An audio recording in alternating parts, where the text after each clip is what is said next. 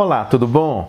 Como é que eu posso dizer que um relógio de pulso é bom ou ruim? Bom, para eu dizer isso, eu preciso saber o telos desse relógio, o propósito dele, se ele serve para marcar as horas ou para bater prego, por exemplo. Pois bem, Usando essa analogia, Alasdair MacIntyre, o autor que eu apresento hoje para vocês, é, faz uma grande reflexão sobre a justiça e sua aplicabilidade. Mas isso é daqui a pouco, em 10 segundos. Durante esse tempo, se você não é inscrito no meu canal, por favor, se inscreva e ative o sininho. Dê um joinha e compartilhe. Pronto, o dever de casa está feito. Já já eu volto.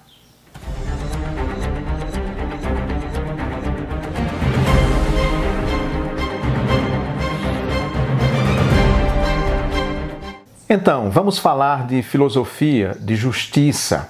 Nos anos 90, em 91 para ser mais preciso, eu fazia filosofia na Faculdade de Filosofia dos Jesuítas em Belo Horizonte e o meu professor de ética, Marcelo Perini, naquele momento traduziu para o português um livro de Alasdair MacIntyre, esse aqui.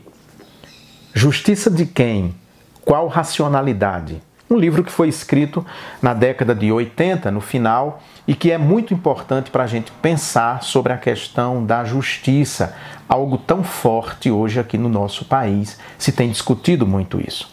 Basicamente, toda a minha concepção a respeito de justiça eu devo à leitura desse livro aqui, que eu fiz então há 30 anos, em 1991, quando eu cursava filosofia. É um livro importante atual que já está aí na terceira edição, pelo menos aqui no Brasil. Nesse livro, Justiça de Quem? Qual Racionalidade?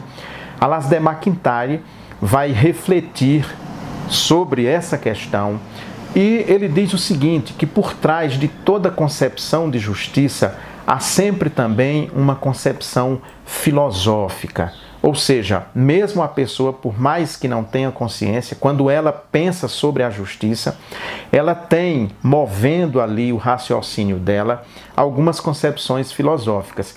Ele trata de três questões que são importantes. Primeiro, natureza humana e propósito. Essa é, uma, é a primeira questão que ele aponta e que direciona a nossa reflexão. A segunda, a questão da moralidade. E a última, a da racionalidade prática. Ou seja, nós temos uma racionalidade que busca ser prática. Essa é a ideia geral que McIntyre tem. E aí, a partir então desses três pressupostos filosóficos, é que a sociedade vai se movendo, é que a sociedade vai refletindo, ainda que muitas pessoas não tenham consciência disso, não tenham o que nós chamaríamos de autoconsciência ou consciência filosófica, porque ela pensa daquela maneira e não de outra maneira diferente. Além disso, ele traça então quatro tradições históricas básicas sobre justiça. Essas tradições são muito importantes para a gente entender dentro de um contexto de cultura ocidental. Primeiro, a tradição clássica, que vem desde Homero, que nós conhecemos principalmente através de Aristóteles, que vai refletir sobre isso. Aristóteles, Platão, Sócrates, esses filósofos, então, refletem e pensam a questão da justiça, mas ele então faz traça de Homero através de Aristóteles. Numa sequência cronológica, nós temos Sócrates, que é quem propriamente começa o discurso moral no âmbito da filosofia, porque antes dele a filosofia era muito mais cosmologia do que antropologia, passando então por Platão e Aristóteles. Essa é a visão clássica que nós temos. Segundo, nós temos a visão bíblica, que para nós, então, ocidentais, ela é muito importante. Essa visão bíblica, nós temos dois que sistematizaram muito claramente. Agostinho, e nós vamos ter isso na Cidade de Deus, por exemplo, e noutras obras de Agostinho, e temos também Tomás de Aquino, que talvez tenha se aprofundado até muito mais do que Agostinho. Agostinho vem de uma tradição platônica na filosofia e coube a Agostinho, a, desculpa, coube a Tomás de Aquino introduzir Aristóteles no pensamento cristão ocidental, lá no longínquo século XIII. É, Tomás de Aquino, digamos assim, que batiza Aristóteles. Aristóteles estava fora das grandes discussões teológicas. Quem dominava esse universo era Platão. E com Tomás de Aquino, então, nós temos Aristóteles dentro do discurso. E nessa tradição se reflete então sobre justiça, a aplicabilidade da justiça, como é que ela funciona ou como deve funcionar e como é a justiça bíblica. A justiça bíblica, em tese, nós cristãos conhecemos, mas pouca gente se debruça realmente dentro da Bíblia, da Sagrada Escritura e da tradição cristã para refletir a justiça a partir dessa ótica. Alasdair MacIntyre, então, faz todo um apanhado histórico e bibliográfico a respeito da justiça na visão de Agostinho e de Tomás de Aquino, que em alguns aspectos vão inclusive é, se contrapor, né? Tomás de Aquino, bem depois, claro, vai se contrapor em algumas questões a Agostinho, mas não necessariamente nessa propriamente. Depois ele observa que há outra tradição muito importante na cultura ocidental, que é aquela iniciada pelo iluminismo. E aí ele vai estudar Locke, Kant e Hume, principalmente Hume. Por fim, a última tradição é a tradição liberal moderna, que é completamente fragmentada. O que é importante a gente perceber sobre essas duas últimas tradições, a tradições, tradição iluminista e a liberal moderna. É porque a tradição iluminista, principalmente com Hume, vai romper com a concepção bíblica.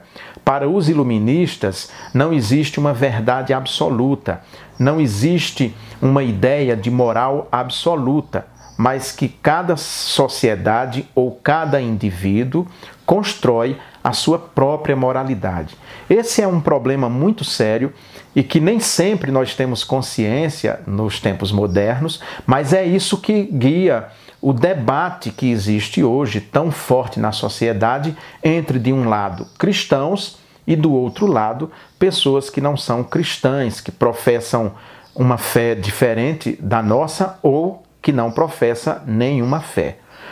O que o iluminismo vai dizer? Que então, para que eu estabeleça padrões de moralidade e de justiça, eu não preciso pensar numa justiça absoluta, num Deus que determina tudo e que a partir dessa determinação de Deus, que no caso da cultura ocidental cristã está na tradição judaico-cristã, ou seja, na Bíblia, nas escrituras judaicas, o Antigo Testamento e escrituras cristãs, o Novo Testamento. Ele vai dizer que não, que nós não precisamos disso. McIntyre vai fazer uma crítica dura, ferrenha e muito fundamentada ao pensamento iluminista e liberal moderno, mostrando que é impossível a construção dessa moralidade sem pensarmos em absolutos morais e mostra então que o iluminismo, neste aspecto, principalmente suas bases lançadas por Rúmio, ele fracassou. E aí nós precisamos então retomar o debate sobre a justiça justa, tendo como fundamento a questão dos absolutos morais que estão então expressos principalmente na tradição judaico-cristã. Em linhas gerais, em linhas gerais, é isso que debate Justiça de Quem, Qual Racionalidade, de Alasdair MacIntyre. É um livro importantíssimo para o momento que nós estamos vivendo aqui no Brasil de maneira particular. Temos debatido sobre corrupção, sobre injustiça, sobre moralidade, moral cristã, moral não cristã. Temos debatido assuntos relacionados a gênero e tantas outras coisas que acaloram o debate, principalmente nas redes sociais. É claro, se nós passássemos pela leitura de justiça de quem, qual racionalidade, nós teríamos condições de debater esses assuntos com muito mais profundidade, com muito mais racionalidade, buscando então as razões para pensar na justiça e na sua aplicabilidade nos nossos dias. Eu penso que isso aqui é suficiente. Esse livro, então, foi lançado pela Edições Loyola, uma editora ligada aos jesuítas, e essa coleção especificamente é a coleção Filosofia, que tem muitos títulos, títulos excelentes, fantásticos, e essa tradução então é primorosa, feita pelo meu querido professor, que despertou em mim o interesse pela ética, pela moral, pela justiça, o Marcelo Perini. Então, se você quiser uma boa leitura nesses dias difíceis, eu sugiro Justiça de Quem, Qual Racionalidade, de Alasdair MacIntyre. Se você gostou desse vídeo e ficou aqui até agora, por favor, se inscreva no meu canal, ative o sininho, dê um joinha e compartilhe para que ele possa chegar a muito mais pessoas. Eu fico por aqui agora. Valeu!